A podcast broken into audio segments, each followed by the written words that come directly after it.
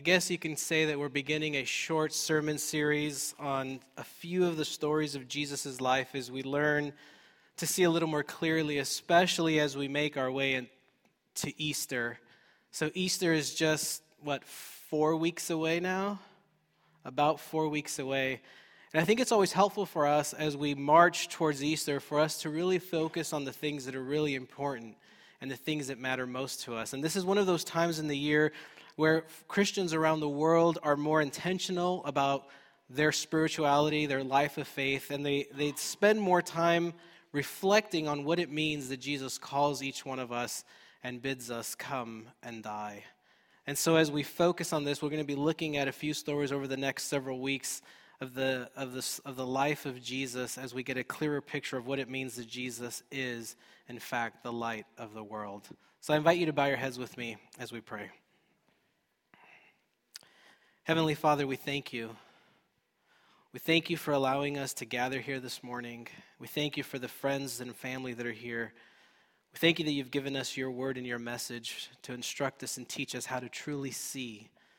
And so we ask now that as we look at a story that perhaps we've read countless times, Father, that you would help us see it with new eyes. In the name of Jesus, we pray. Amen. So every single year, many of us will make an appointment, usually in January, not to get our taxes done, but to go to the eye doctor. How many of you have ever been to an eye doctor? And every time, and you've heard me tell this story before, every year I go and I try to do it at the beginning of the year because for some reason I feel like I can never really see all that clearly. Now, I wear contacts, and I've been wearing contacts for the last two years, and even with contacts, some of you can attest to this, I still can't see as clear as I probably could when I'm wearing my glasses, but contacts are just much easier to use. But every single year I make this appointment because I want to see clearer than I did the year before. And every time we go there, the dent, the, not the dentist, the eye doctor will run a whole battery of tests and they put our eyes up to machines and they make us look at a little green tree and they check our peripheral visions. And then to top it all off at the very end, they sit us in front of what's called a phoropter, I think, or phoraptor. looks like this futuristic alien type thing. He puts our eyes up to that and then he'll say, one or two, one or two. And they stop and I think they, they think that you're supposed to get it. And I think I'm probably like the worst patient because I'll say, Can you do that again? Can you do that again? I, I can't tell the difference. And I think like I, one year I went back like five or six times because I couldn't get the prescription right. I just, I, I didn't trust my eyes.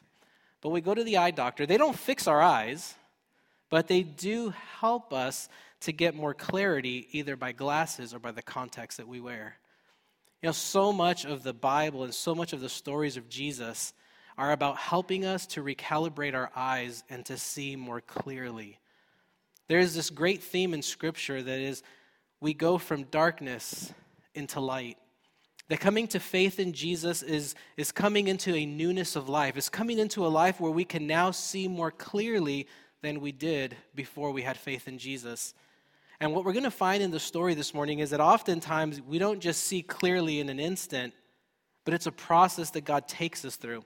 So I want to invite you to open up your Bibles to John chapter 9.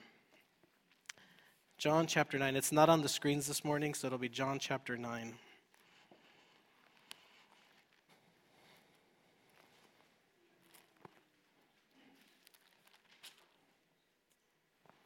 And we begin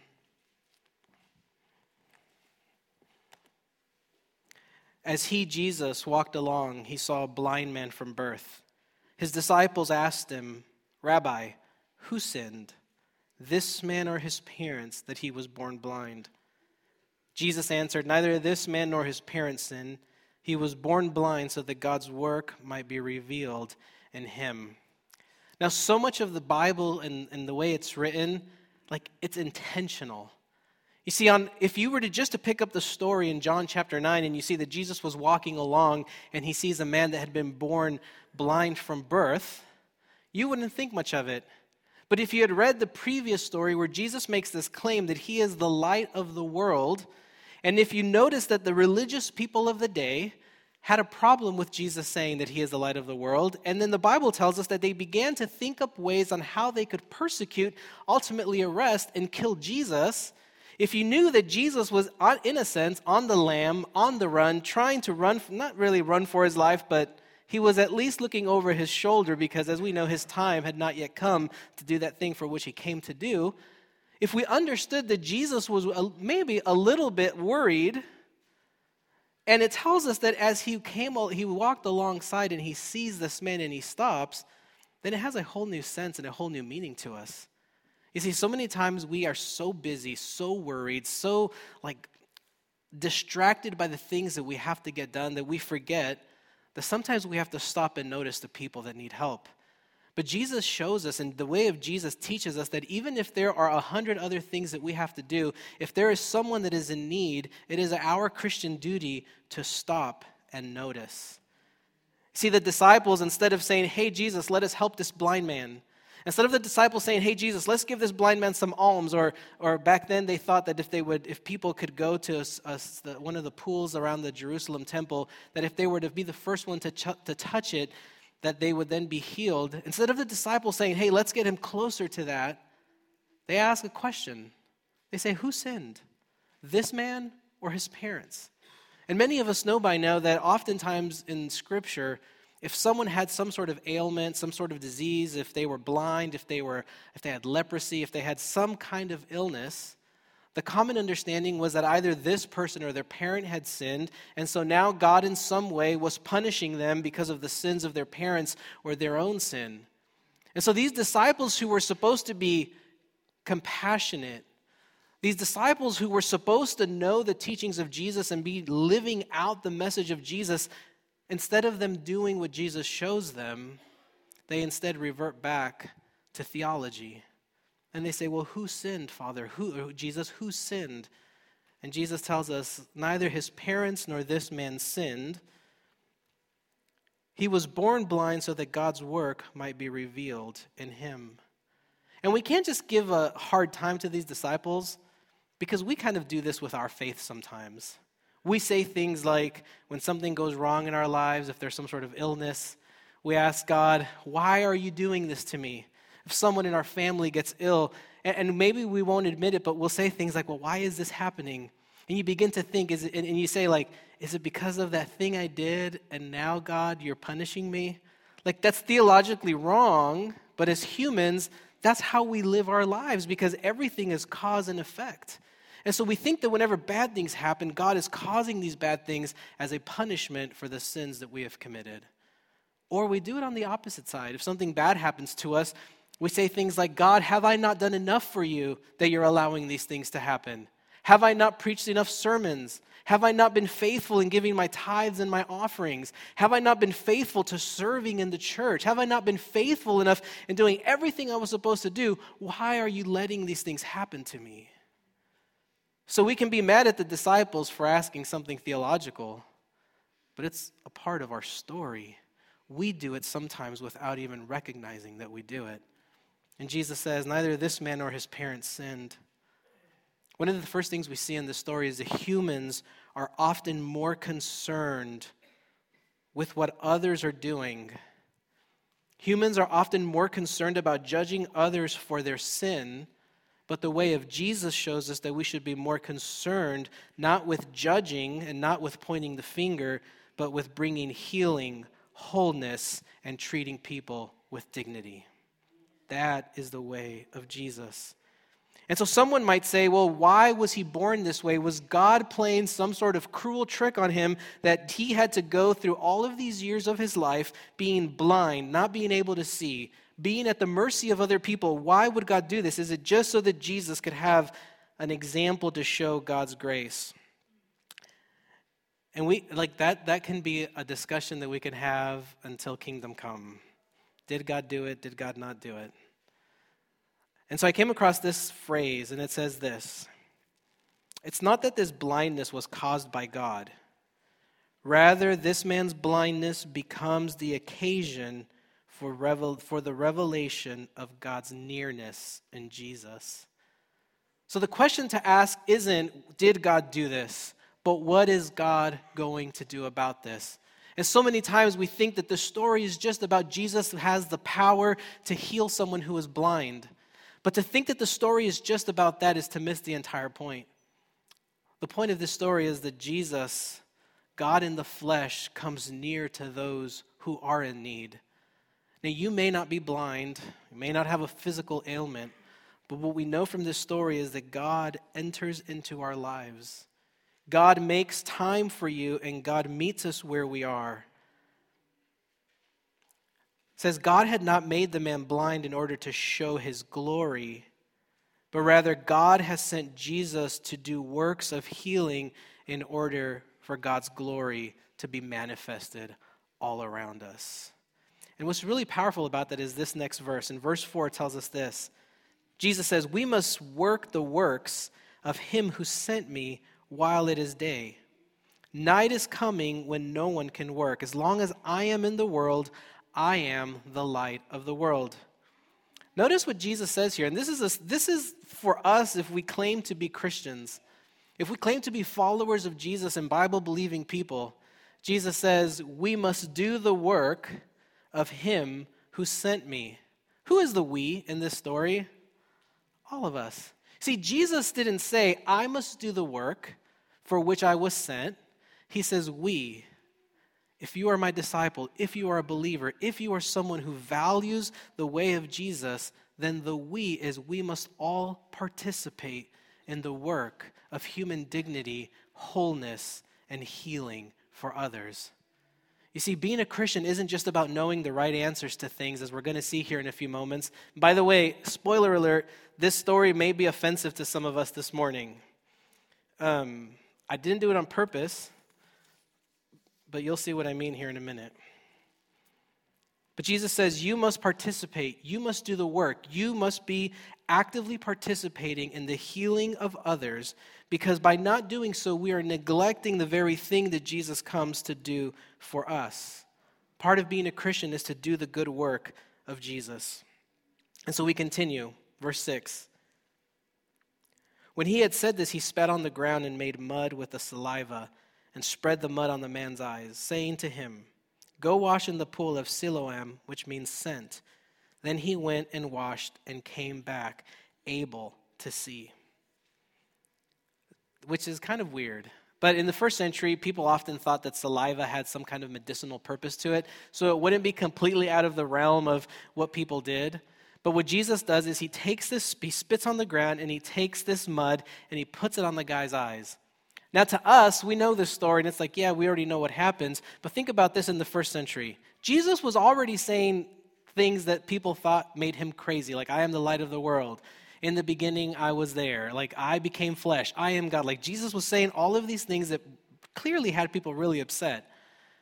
But one of the interesting things about this, and the first century readers would have understood this, is that when he spits on the ground, he's alluding back to which event in Earth's history? in Genesis chapter 1 and 2 when God creates Adam and Eve out of the dust of the ground. So you see, Jesus has been saying that he is one with the Father. He is sent by the Father to do this good work. And so Jesus, in this like brilliant act of Jesus being Jesus, he spits on the ground, he makes mud, and an allusion to the fact that the Creator and Him are one and the same. And Jesus brings this kind of newness to this man's eyes. So when Jesus sends him to the pool of Siloam, you know, it says the, you know, the pool, what, what did I say that the pool was called? Which means sent. Now think about this Jesus is the one who is sent by God. And then Jesus sends this man to a pool named Sent. It wasn't the water that healed him, it was Jesus who brings healing. It is God who brings healing. If we could go somewhere and be healed, there would be no need for God. If we could go somewhere and people would monetize it, I'm sure. But what we find in Scripture is that Jesus is the one who brings healing to this man. Now we're going somewhere here, so let's keep going. Verse 8 The neighbors and those who had seen him before as a beggar began to ask, Is this not the man who used to sit and beg? Some were saying, It is he. Others were saying, No, but it is someone like him. And he kept saying, I am that man. Think about this. This is a, a uh, commentary on our human like condition and like the social how we are as social beings. They had walked by him day after day after day after day. They didn't even know if that was the man because they got so used to seeing him standing there in the corner of the temple, out by the freeway, down at the Civic Center. They got so used to seeing this man as just a blind guy with nothing to offer society, no good to anybody, that he just kind of became a person that was there and people would walk right past. He's the guy that's waiting outside the AMPM asking for a dollar. Like, this is a guy that we just get so used to seeing and disregarding as less than human. We won't even look at them in the eyes because we don't want to be asked for money, and so we just ignore them. Never mind the fact that Jesus says, Give to anyone who asks. That's in the Bible, black and white. Jesus says that. But these people who were going into the temple, these religious people, the people that, like, Jesus never talked bad against sinners. Jesus always talked bad against people who religiously went to church. Like, let that sink in for a minute. And these people just were like, Was that him? Is that not him? And even as he was saying, It's me. I am the guy. I am the guy that you've ignored all these years. I am the guy that was born blind. I am the guy that everyone thought I was such a bad sinner, or that my mom or my dad or my grandparents did something that was so bad that you just ignored me because we don't want to associate with those kinds of people. He says, I am that guy. But they kept ignoring him. I'm just going to keep reading the story. Is that okay? In seminary, they told us never to read too many verses in a row, but I'm going to do it. I already passed and I got my diploma, so let's do this. But they kept asking him, Then how were your eyes opened? And he answered, The man called Jesus made mud. He spread it on my eyes and said to me, Go to Siloam and wash. Then I went and washed and received my sight. And they said to him, Where is he? He said, I do not know. Verse 13, they brought the Pharisees to the man. So the Pharisees were like the religious leaders to investigate this miracle. They brought the Pharisees to the man who had formerly been blind. Now it was a Sabbath when Jesus made the mud and opened his eyes. This is where it might get offensive for some of us, including myself. Then the Pharisees also began to ask how he had received his sight. And he said to them, He put mud on my eyes, then I washed, and now I see. Some of the Pharisees said, This man is not from God, for he does not observe the Sabbath. But others said, How can a man who is a sinner perform such signs? And they were divided. So they said again to the blind man, What do you say about him? It was your eyes he opened. And then he says, He is a prophet. Verse 18 The Jews did not believe that he had been blind and had received his sight until they called the parents of the man who had received his sight and asked them, Is this your son who you say was born blind? How then does he now see? His parents answered, We know that this is our son and that he was born blind. But we do not know how it is that now he sees, nor do we know who opened his eyes. Ask him, he is of age, he will speak for himself. His parents said this because they were afraid of the Jews, for the Jews had already agreed that anyone who confessed Jesus to be the Messiah would be put out of the synagogue. Therefore, his parents said, He is of age, ask them. Now, this was a very different kind of context in the first century.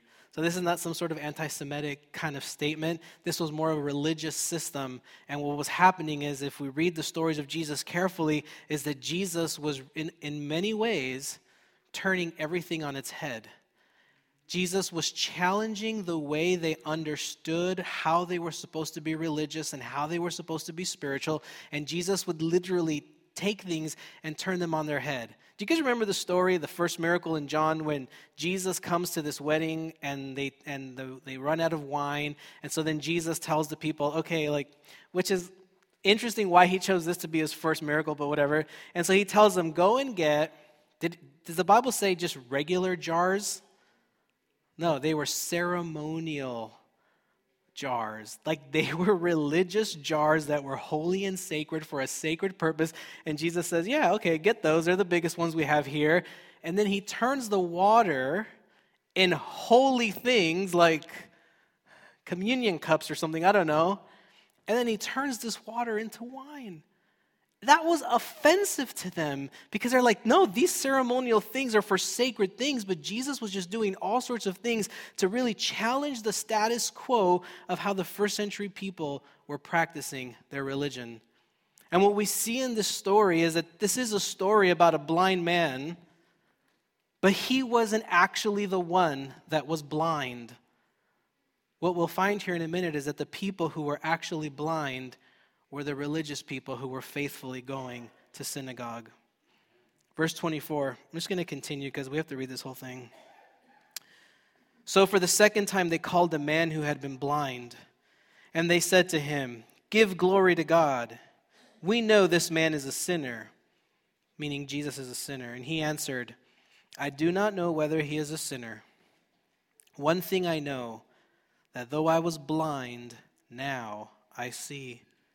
They said to him, What did he do to you? How did he open your eyes? He answered them, I told you already, and you would not listen. Why do you want to hear it again? Do you also want to become his disciples? Anyone who says the Bible is boring isn't reading it right.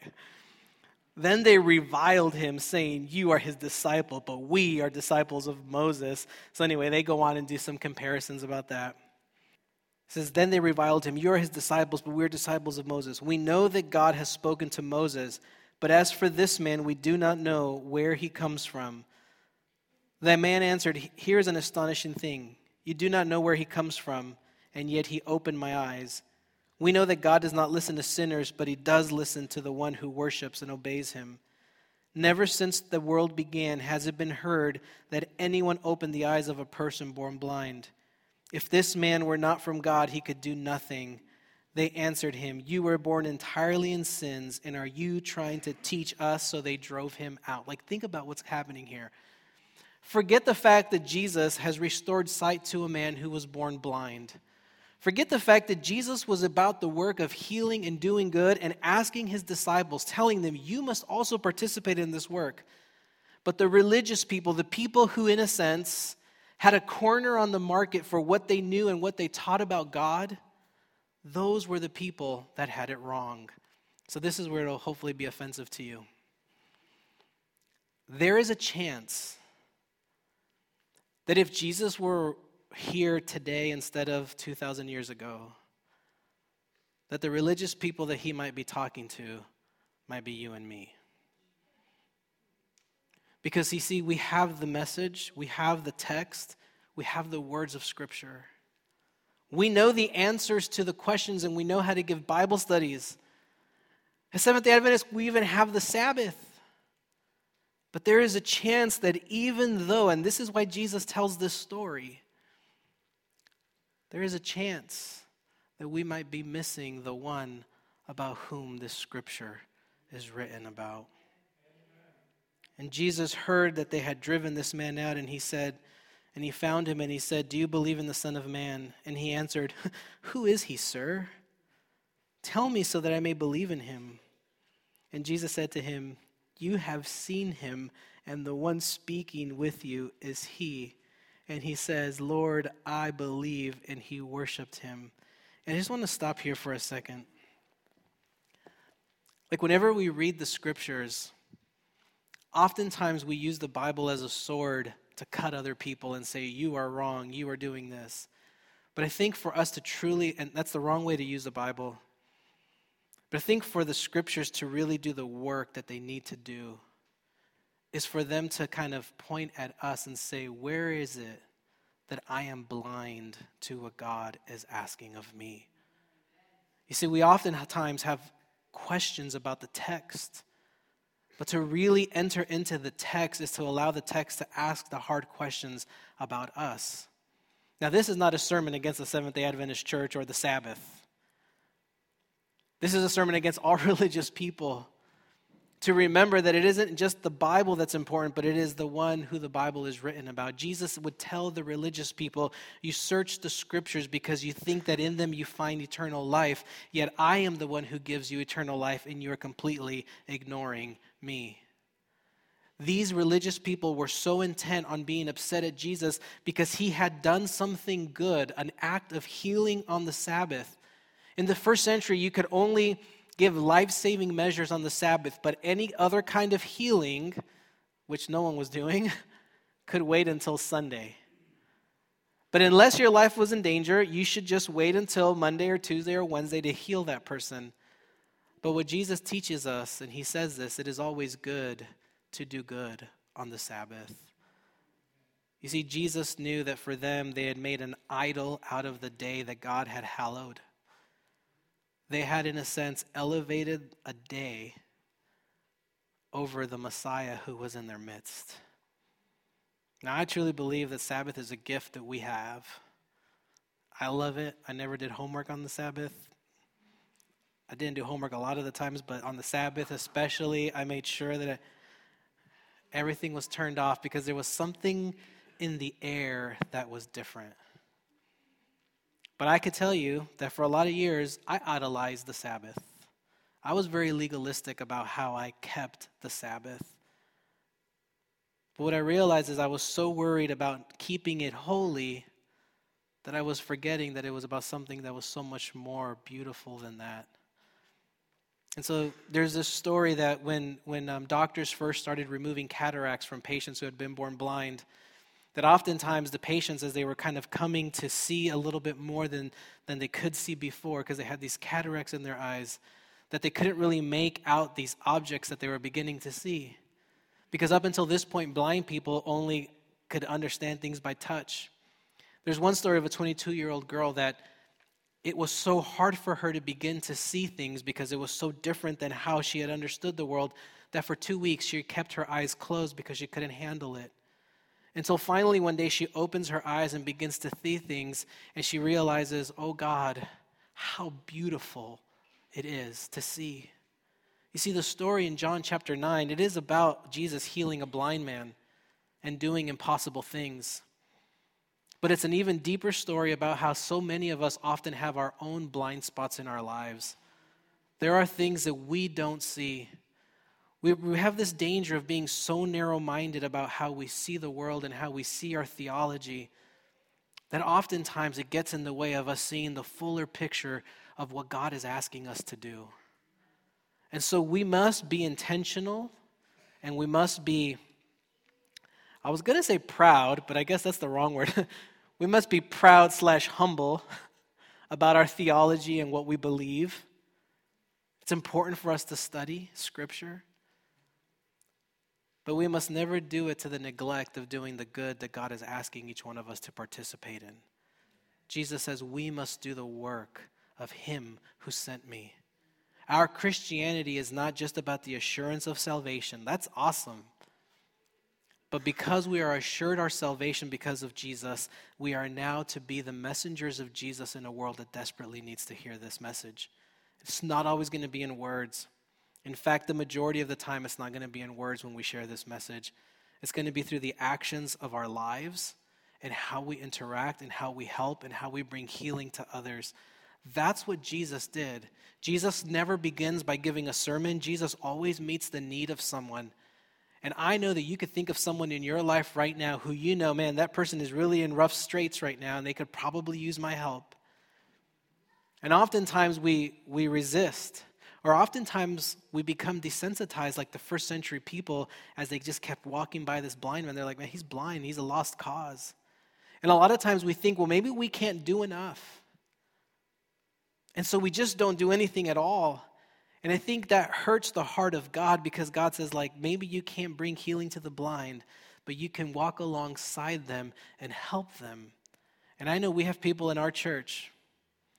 You know, we have, and I won't name any names right now just because I don't want to call anyone out, but there are people in our church who could really use our help right now, who maybe can't drive, who maybe can't get to the grocery store, who maybe just need a visit. And God is asking us just as Jesus sees the blind man, see the people even in your own church who are needing a hand. And so, as you kind of ponder these words and you are saying, well, who is this person? Not because you're being nosy, but because you want to help, I just text me or call me, and we'll get you in touch with the people that truly need it. Because I believe that as a church and as a community of faith, one of the ways that we can share this message of Jesus is by learning to love each other really well.